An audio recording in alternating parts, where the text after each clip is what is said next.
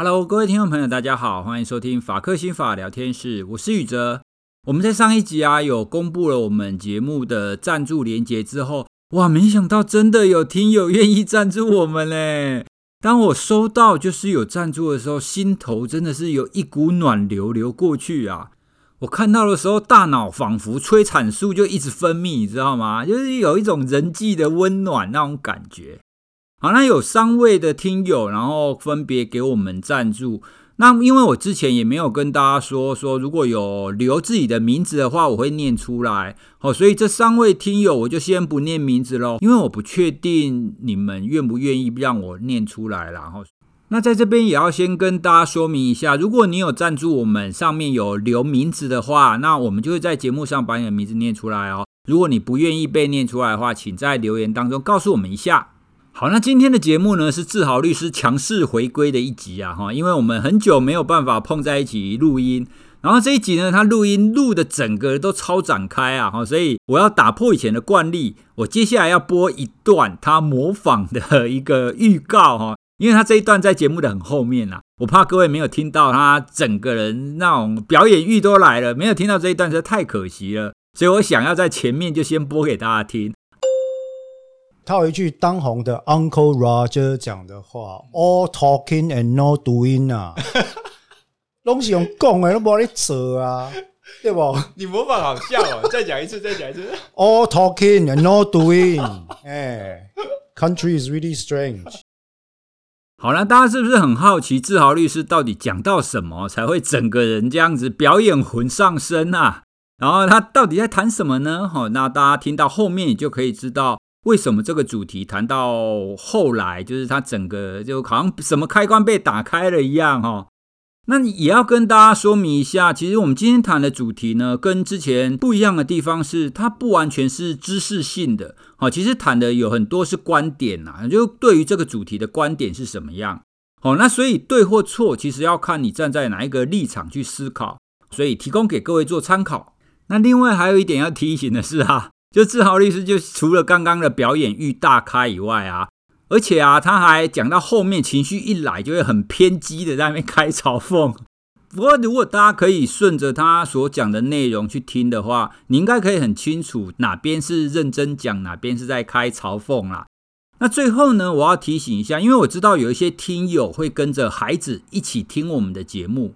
这一集呢，因为我们谈的主题当中有稍微聊到跟性行为相关的议题，主题是正常的，但是因为会切到这方面，所以会谈到一些名词。那或许有一些家长不太愿意哈，让孩子听到。好，那在前面我就先跟大家报告一下，家长如果担心的话，或许你可能要先听一下，哈，看看适不适合让孩子听。好，那大家是不是很好奇，到底志豪律师讲什么呢？我们就来开始今天的主题吧。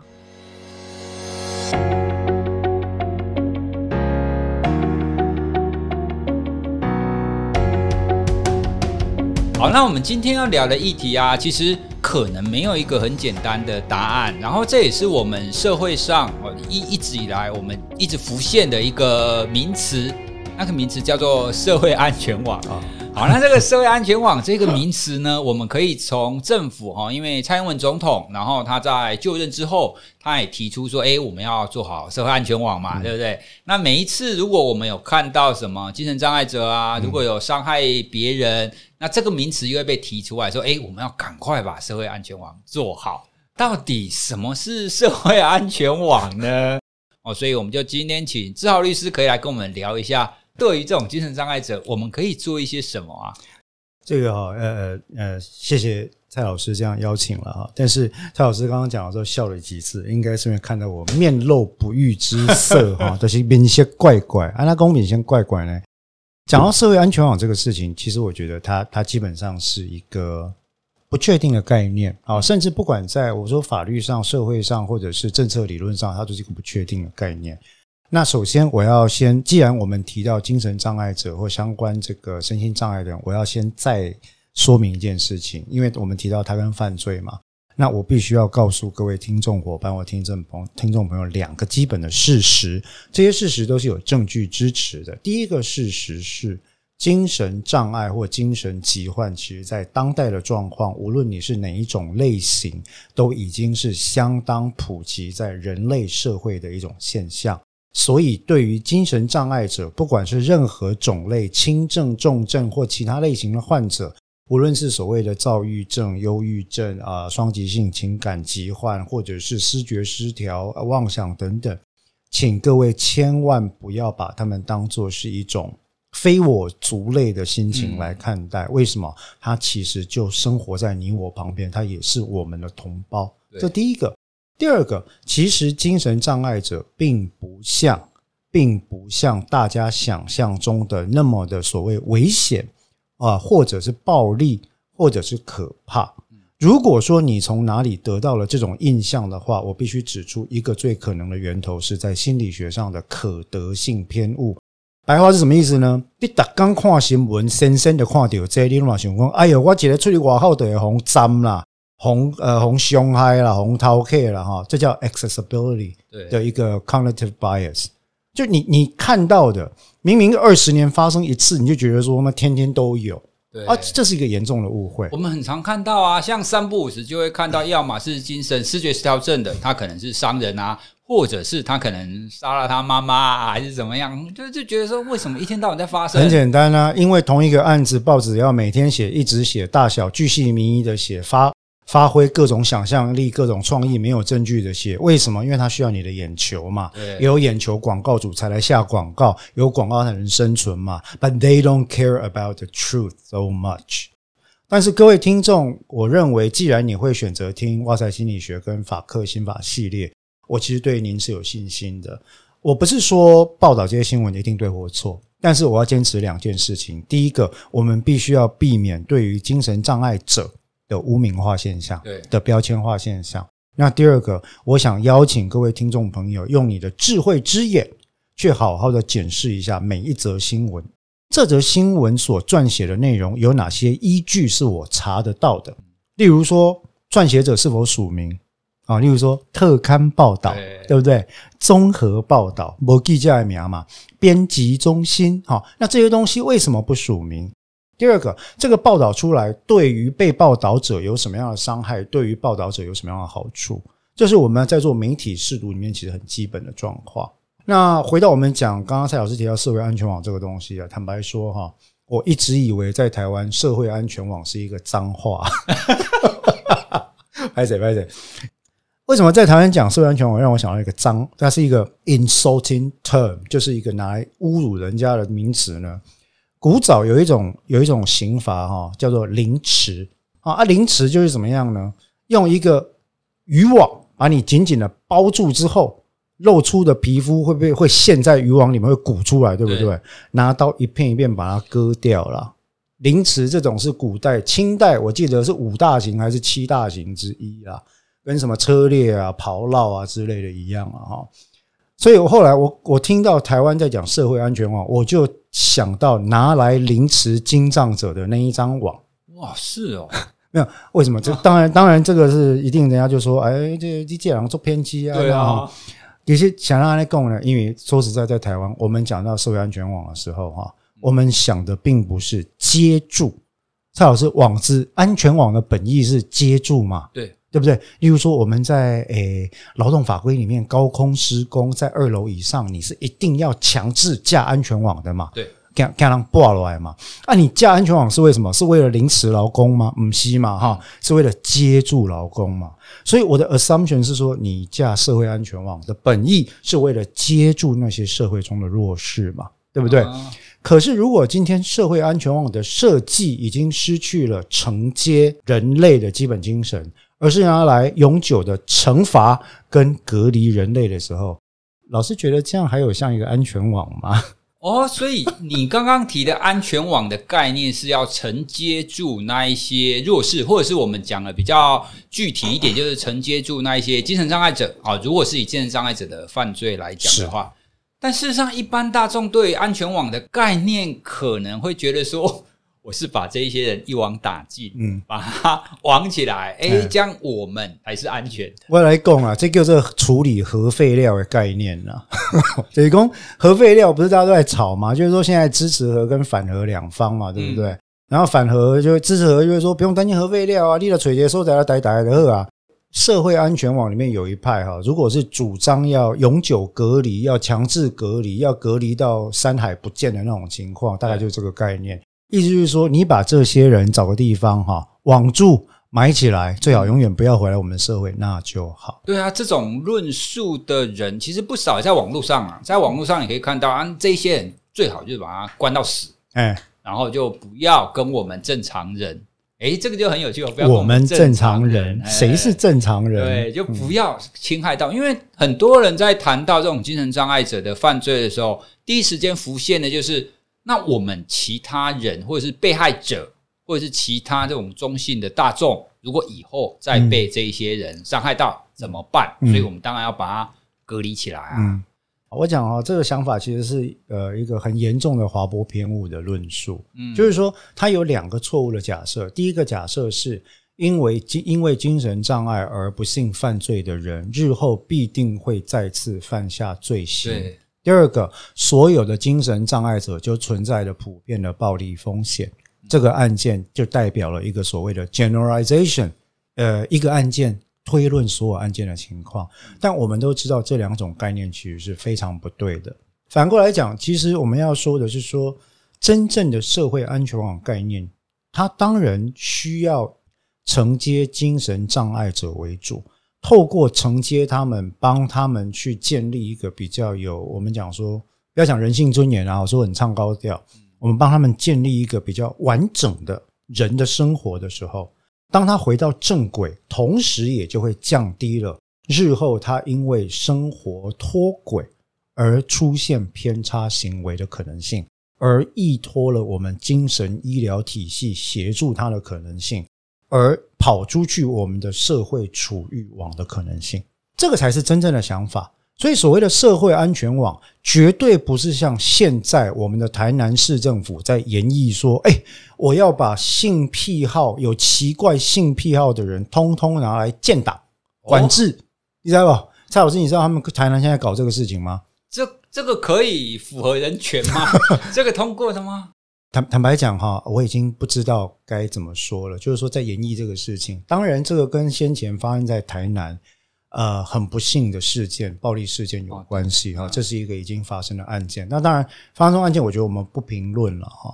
但是，我觉得就是说，有些时候，我觉得这个官方的反应就是哦，发生了某一个案件，明明我接下来要采取的行动跟这个案件呃所伤害的法益没有直接的关系，对修复也没有帮助。但是如果说我这个政府就是要 do something 让大家不会那么不爽的话，我就要 do something。这叫盲动，盲动就瞎忙嘛。啊，瞎忙就要瞎忙到人家有看到嘛，对不对哈？虽然我是瞎的，那你们没瞎嘛，对不对？所以我就怎么样呢？我就来来把高危险群来做一个管制，把他的资料来做一个连接跟管理。那这一次的高危险群就是所谓的这个特殊性癖好或性倾向的高危险群。可是怎么定义？什么什么样的性癖好是特殊性癖好或特殊性取向？对啊。或者是危险的，对这个定义是谁来决定的？二 P、三 P、四 P、五 P 是吗？呃，BDSM 是吗？开放性关系是吗？蔡老师，您很熟悉，我们都很熟悉精神医学的一个演变的规范嘛。事实上，在一九七零年代之前，很多时候，现在大家都拥护的婚姻平权的 LGBTQI 的朋友里面，大部分被认为是性偏差的哦。对啊，对啊。那如果照台南市政府现在要推行的这个概念，阿姆的打开东爱去建档耐指纹，对吧？我只要不是采取正常的体位进行性关系，我罗马不正常呢？但我觉得他有一个很大的问题是，他到底要怎么筛出这一些人啊？难道他叫所有的市民？去填问卷说：“哎，你有什么性倾向或性癖好吗？”我目前是还没有仔细看，因为我觉得这种提案根本不值得一看了哈。当然，这也犯了一个错误，就是说我还没有理解之前不能充分评论。但是坦白讲，我看到那个东西我已经快气死了啊！虽然我现在看起来好像很平静，那我在猜测，他们应该首先会建档啊，去去拿司法跟性侵害防治法或性骚扰防治法里面曾经被列为被告的人拿来开档案。OK，对。可是要理解一件事哦，性侵害事件被列为被告，不见得表示这个事情就真的发生过。对，我们讨论过性侵害事件的 M 型结构这件事情，有很多东西其实有问题。在这样的情况底下，其实我是觉得很可怕了。回到社会安全网的概念，就是说。我印象很深刻哦，前一阵子法务部某个官员西装革履的坐在公听会里面，当他被问到啊，我好像是大法官吧，大法官的解释哈，在大法官要做成针对这个性侵害的强制治疗的这个场合里面呢，某个法务部官员他讲振振有词讲了一句话，我整个鸡皮疙瘩起来了。他说什么？他说政府的责任是不让高危险的人走在街上。妈呀，听起来像是纳粹德国，你知道吗？就很像是一个电影一样，就是诶，我知道你可能犯罪，对啊，所以我就通通把你关起来。对，那所以当他那一天在那个场合讲出那句话的时候，我其实心情非常的恶劣。为什么？因为这是我们国家的法务部官员，一个饱读法律、各国受过法律严谨训练的官员讲出来的话，其实在我听起来跟法西斯主义非常的类似的概念，我真的觉得非常可怕。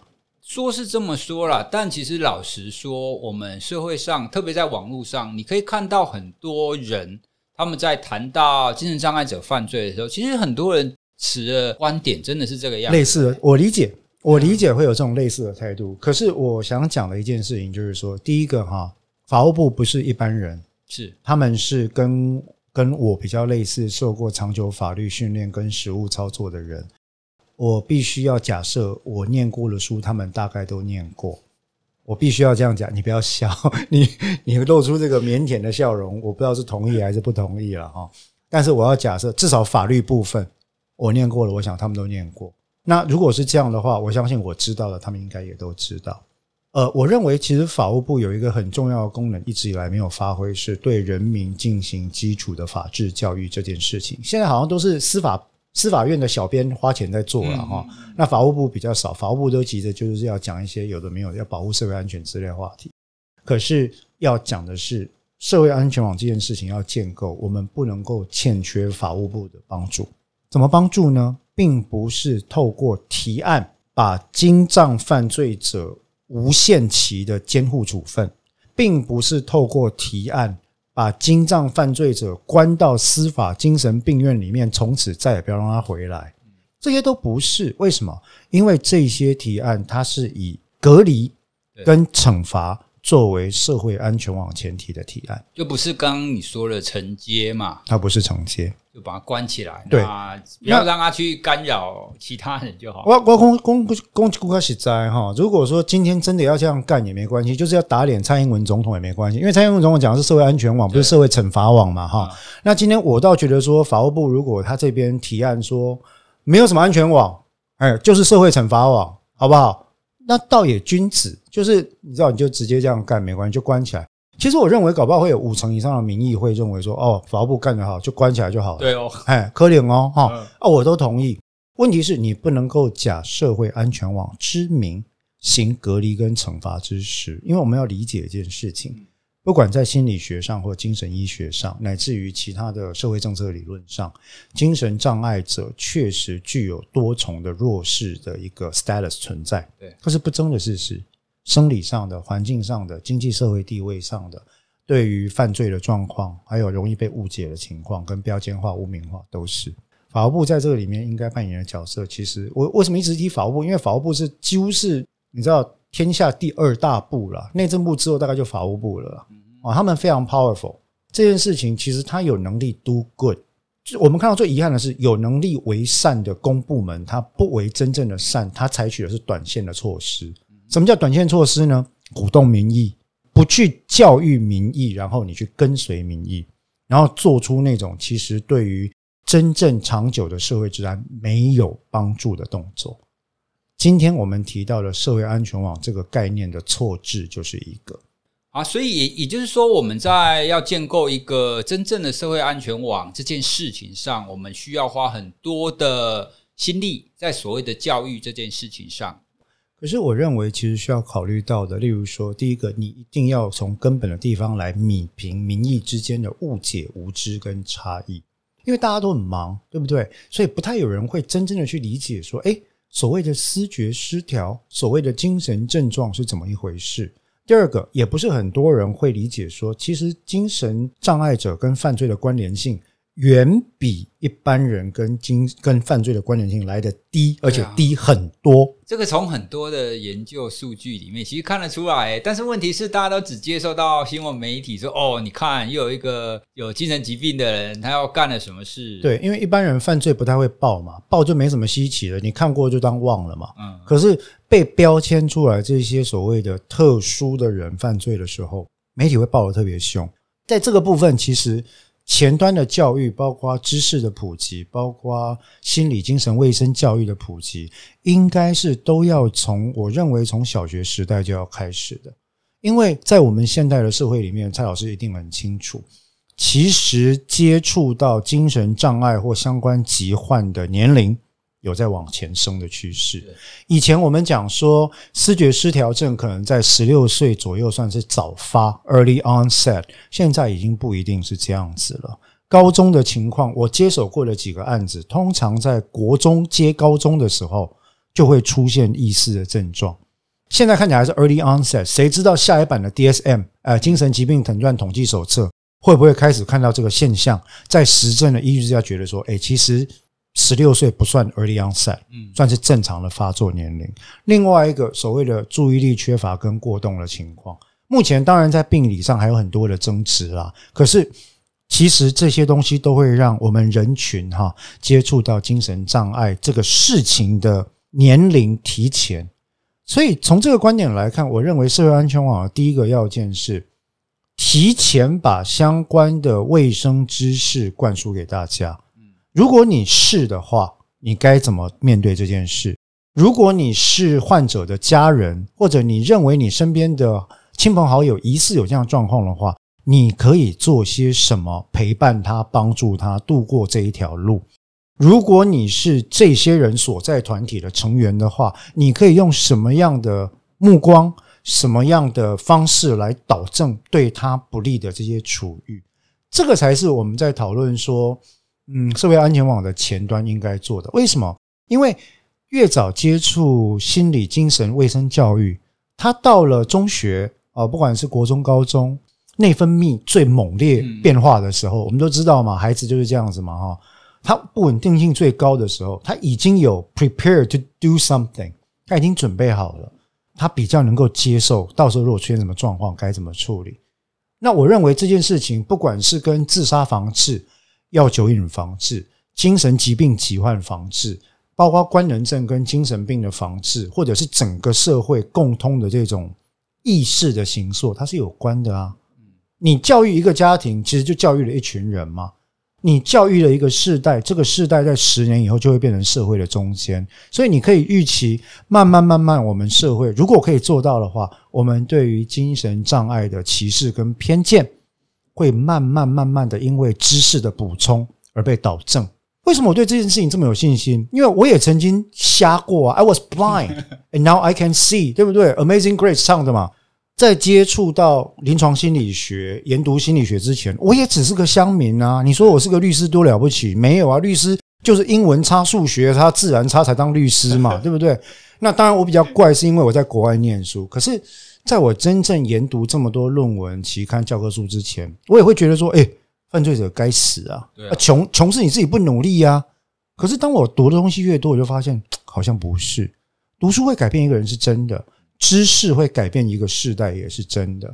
所以我觉得，我们今天谈到社会安全网这件事，如果大家可以想一想，说有没有机会让法务部、卫福部跟教育部携手合作，把心理精神卫生教育这一块。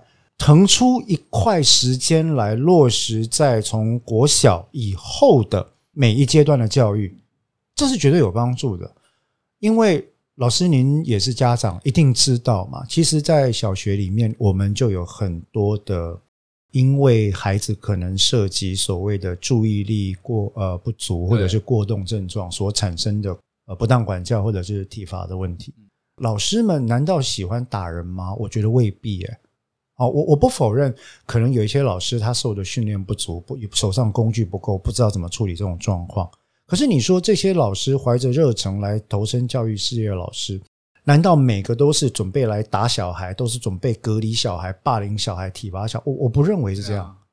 我认为的问题是什么？他们不知道该怎么处理，所以他们只能希望说，要不然我就率领全班隔离他嘛。要不然我就希望透过处罚的方式，他会 comply 嘛，他会遵守。要不然我知道怎么样，拜托家长让他转班，都是这几种情况。于是就会出现这种我们说因为知识落差而产生的一种斗争。家长就觉得你怎么这样对我小孩？然后老师觉得说，可是我没办法了，其他小孩受教权我要顾啊。然后学校跟就会不知道该怎么处理这些事情，其实一而再再而三的发生。根本的解方，我认为应该是把精神心理卫生教育提前到小学，而且是认真的，不是那种母语每个礼拜学两小时，那根本的耳膜瞎毁，拜托诶，我刚刚看见温馨那一点还会母语教育，我的想讲这是被耳瞎毁了哈，这是这到底是被耳现在我的想不嘞？那那我认为需要很 serious 来看待这个事情，跟孩子们介绍说，所谓的不同是哪里不同。所谓的精神障碍跟疾患是什么意思？认识他们基本的精神障碍的分类，包括 psychosis 精神病，包括 neurosis 官能旧的用词了。我们这样讲了哈，什么 OCD 啊，anxiety attack 等等等等。精神疾病这个话题，在现代人类的社会是一个纵贯从出生到死亡，从摇篮到坟墓的话题。可是我们的教育避而不谈，为什么？仿佛你。蒙上眼睛，你就觉得这事情不存在，这就鸵鸟。那一直要到了这些人被遗忘，摔下了滑坡，滑到摔下了山崖，终于在贫穷疾病底下犯下了罪，你才来 condemn 他，谴责他说啊，你这该死，对不对？你不学好，你为什么不能像我一样认真考试读书，当个法官、检察官或律师呢？或者像你一样当个心理学教授呢？黑龙地的问题对不？你要去乖，乖要弄啊，对不起。其实很可惜啊，We could have done more。我们其实可以多做一点，而多做那一点不一定要花我们的政府多少钱。告诉大家，我们在生活中处处可见精神障碍的议题跟类型跟人群，有病识感存在，我们才来讨论说啊，Is there something we can do? A lot of things we can do，对不对？作为本人，作为呃同心圆嘛哈，作为患者的家人。作为他的朋友，作为他的同学，作为他的教师，作为他身边所属族群的团体，你可以做些什么？我我觉得这个是，当然他不会给你带来票源，你这样做之后，不会立刻就有人投你，或者是不骂你了。可是你要知道，做这个事情是应得无限的，因为你在行硕十年之后的台湾，变成一个更更有同情心、更多元、更真正注重人权。我看不出来这对大家有什么伤害啊？诶，其其实你刚刚提一直提到教育这一点，我想起来觉得这个其实跟我们现在在推动性平、推动性别教育其实有点类似诶，因为在性别上，我们一直在告诉孩子、告诉所有人说：“诶，我们要尊重、尊重跟你不一样的人。”对对啊，那精神方面的议题，比如说以刚刚我们一直在讲的思觉失调症啊这一些，我们当然要让他们认识说：“诶，不是因为他有被诊断。”或者是他的注意力可能会比较过动，或者是比较缺乏，嗯，我们就应该要把他当成不一样的一个人，对，反而哎，我们一样都是人，只是我们不同。我们需要找到共同相处的一个方式，没错。对啊，其实如那如果我们台湾可以在性别平等上，在性别教育上，我们可以这么做，亚洲第一啊，我们算亚洲第一吧。那它核心的概念其实是一样的，完全一样。而且我觉得更有效的是说，一旦大家建立了病视感，嗯，哦，这个 insight 就是说，我们认知到，从小孩就开始觉得说，啊，这波上面好惊。他就能够人哈不会恐惧之后，面对新的状况，他就能够沉静下来处理这些事情。因为你不是怀着惊惧的心态处理这些事，也不是看到什么事情就是说要要反射式的要攻击或者怎么样，不是的。那像之前我们几年前很有名的这个政大摇摇歌的事件，为什么会出现这个事件？那就是因为很简单嘛，旁边的民众在某些事件发生之后出现了恐惧、集体恐惧、歇斯底里的状况。一看到这个就标签说，哎，这一点有问题，赶紧报警。警察来也不知道该怎么办嘛。啊，你当然就上前去，一上去你没受过第一线训练的警察弟兄们，他叫执勤。对于精神病患者来讲，你的就是一种新的刺激，他当然就只好反抗啊，反抗就怎么样，就就抓起来，就送去紧急呃鉴定，然后就安置啊，然后就强制治疗。那所以我就我要讲的意思是说，我们在谈社会安全网，fine。如果今天真的是蔡英文总统讲的社会安全网，我我其实很诚心的讲，我希望我今天这一段哈可以被更多人听到。是如果我们今天真的要讨论是社会安全网，而不是社会惩罚网的话，教育绝对是一个不可或缺的。第二个因素是什么呢？是对于现在医护。跟临床心理以及心理学这些，不管是学界跟实务界的资源的支持，因为你要做卫教，你一定要有足够的对啊 resource 嘛，很难诶。现在你要找那么多懂心理学，或者是我们更现说一点啦，我们单纯在谈精神医学，或者是我们我们在做这样子普通的教育的，诶，其实如果真的要从小学开始做，也很难诶。你要训练那么多的人，对。哦，我们我们需要更多的咨商心理师、临床心理师、精神专科医师、社区治疗的护理师、工卫师，我们需要个案管理师，我们需要至少我今天可以想到的所有的神检变，通通强制要上精神精神医学基础的课程，或者基本心理学的课程。那为什么会这样？因为我们需要了解到，你要达到一个目的，你一定要有相应的手段跟资源。所以我最认为，目前在谈这些东西的时候，你要跟我说社会安全网，卫福部如果真的有心的话，Step One，心口司不要再心口司了，好不好？真的，心理卫生司啊，心理精神卫生司跟口腔卫生司各自独立吧。对啊，哦，然后我们真的让这些精神从业医师，让啊精神从业人员，包括医师、包括护理师、包括工卫师，以后会有工卫师了哈，各管师，然后咨商跟临床心理师等等。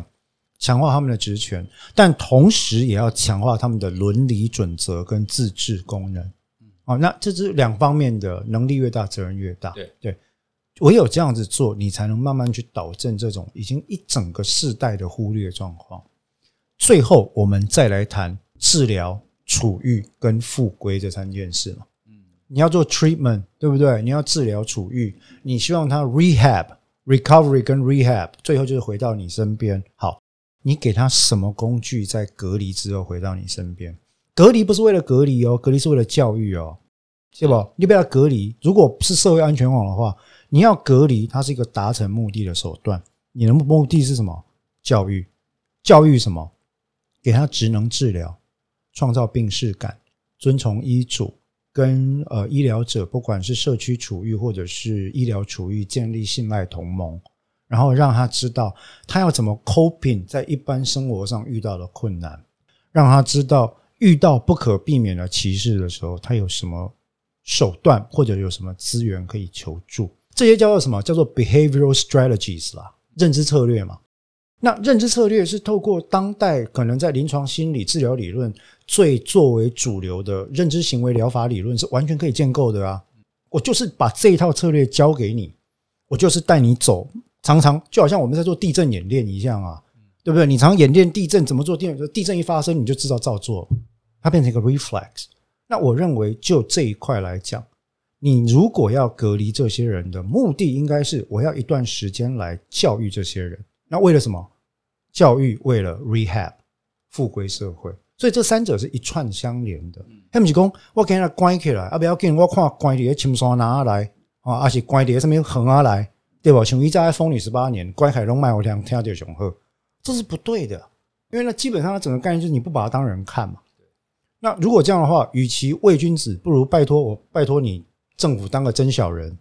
今天开始，我就是他妈要把这些人通通隔离到死。你就明讲，对我是包青天，过来了嘛哈，僵尸又出现了，我是包青天，我要惩罚不正常的人，对吧？以后规定大家都用传教士体位。哎，你们最后 最后爆爆出这一句啊？不是，因为我想到台南那个，我就觉得 哇，我真的是啊，爆血管，你知道？我那天看到法务部的官员在大法官那个辩论上那样讲，然后我看到台南市的那个东西这样，我真的是中风，你知道不？我想哇，我这归当台湾话的东西都是都是垃圾吗？我读过的书，难道你们这个这个就是基本训练？然后我就想说啊，我现在是被电红啊，我都哈。我我认为你刚刚说的有道理。如果社会安全网，我们应该要第一个要有教育，第二个我们要强化就是精神医学相关的这些资源，第三个我们要对于这些精神障碍者他的训练那必须要建立起来。但是，但是我，我如果要用乡民的眼光去看，欢迎，哎，不急啦，不急，我们就是没这些都要钱啊！你要教育要很多钱，要让一些精神医疗的资源要钱啊，没钱怎么办？蔡老师，我带你报告一下哈，不是无钱，钱用不到所在。哦、第一，我我要先讲哦，买武器真好，做好真应该。台湾若是要自立自强，买武器。充实咱的国防还是必要的，所以卖有一寡乡民来讲，哎呀，你这个是要拿着卖买武器的钱，不是安尼哈。国防的钱、教育的钱不能省，好吗？但是在内政方面，我我单举一个事情了。蔡老师知道我们现在全台的监所、监狱看守所合并起来大概关多少人吗？不知道，几万人，啊五万六千人左右了哈。依照法律部、法务部矫正署一百零九年大概是八月底的数据。蔡老师，他们想要来对哈，有偌济人是迄个因为一些小罪名进去的吗？其实哈，这个基本的受益，差不多起来呢，就是说里面五万六千人左右，大概有二万八千人以上，也对，一半以上，一半以上是因为触犯了毒品危害防治条例进去的。各位千万不要以为台湾就是像 Netflix 里面的毒枭一样，里面的两万八千名都是一级大毒枭。拍谁拿那外来讲，台湾世界第一强国。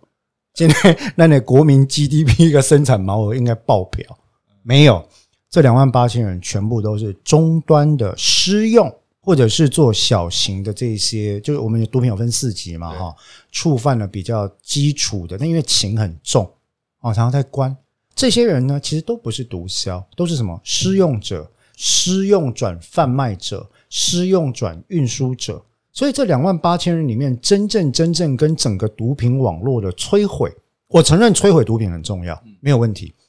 但是这些人跟毒品本身的毒品架构的摧毁没有关系。另外还有相当一大批人在关什么呢？酒驾啊啊！因为这两项东西乡民上爱关的嘛，对不？爱关起来，酷啊，危险啊，该死啊，对不？哈，你你们想要依照医学定义，糖成瘾跟咖啡成瘾跟网络成瘾嘛是成瘾呢？以后我是希望讲糖成瘾、咖啡因成瘾跟网络成瘾嘛，是爱关。哎，那我我嘛是来关呢。我咖啡因成瘾，好，那那其实这从这个观点来看的话，坦白讲，如果我们对于这三万多人加起来三万多人做有效的处遇或转向机制的时候，boom，一下子监狱、监所管理员跟在监的受刑人，他都可以得到更好的照顾。我们可以 free 出很大的一块资源来创建。刚刚讲到的教育，刚刚讲到的行为治疗，刚刚讲到新口司这些资源的重建，那这个当然是逐步的。可是我才说哈，每一个政策都是一链一链扣一链了。你今天强调严刑重罚，台湾一个三万六千平方公里的小岛，你要强调严刑重罚，好不要紧，你得要想办法加两条咯。第一条喽，犯罪者死。整部六法唯一死刑，啊，那我先空干嘛？闯红灯一摇龙吸血，赞！我们胜过新加坡，超越中国，亚洲第一刑罚大国。一摇乱丢垃圾、闯红灯啊，然后窃盗罪，通通死刑，也不要什么假释了，还在那边跟乡民吵说什么？大法官说啊，通一律假释撤销，这个不合不合宪法，被乡民骂嘛。前面也也是一个这个新的解释哈。龙变转播龙西行。送啊！第一个我们要走这个路，第二个是怎么样？如果你要一律采取死刑以外的重罚的话，那很简单，台湾处处皆监狱。我记得每个地方每个县市都有两三个监狱，像盖卫生所一样。对对对，啊我，你看盖 Seven 那样子，以后 Seven 可以兼营监狱业务。哦，Seven 等于说你拿七百平方公尺以上，你可以拨出一百平方公尺来做临时监狱使用，对不？啊，Seven 等于执行监狱管理员业务嘛？那你马是别派啊。台湾变成监狱第一大国，为什么？还书咱拢爱关，还书咱拢爱来还。那你如果要严刑重罚的时候，我也是乡民嘛，我也可以当乡民嘛，乖啊，想要不爱关。诶，我也是守法人士嘛，哈，那那就你违法就去关嘛，对不对？但是显然这样的方法有一天台湾会无法支撑嘛？哎，那所以是不是要回头来，大家冷静下来想一下，有没有真正可行的方法？官员们是不是应该想一下，麦刚他选择就被这光，麦刚他选择有酸票，你要想一下，你若是真正爱台湾，爱台湾的人民，你是不是要想一下，咱的后一个世代，咱后一个后一个世代，咱台湾二十当了后会变成什么款？你要来教育不？哦，你要大家人互助不？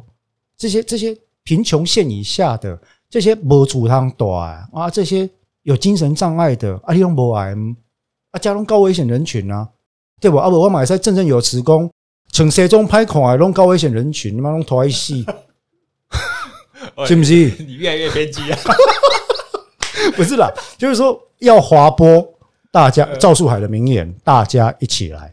我买起来滑坡，我 因为今天聊到社会安全网，实在是哦，讲出鼻啊，对啊。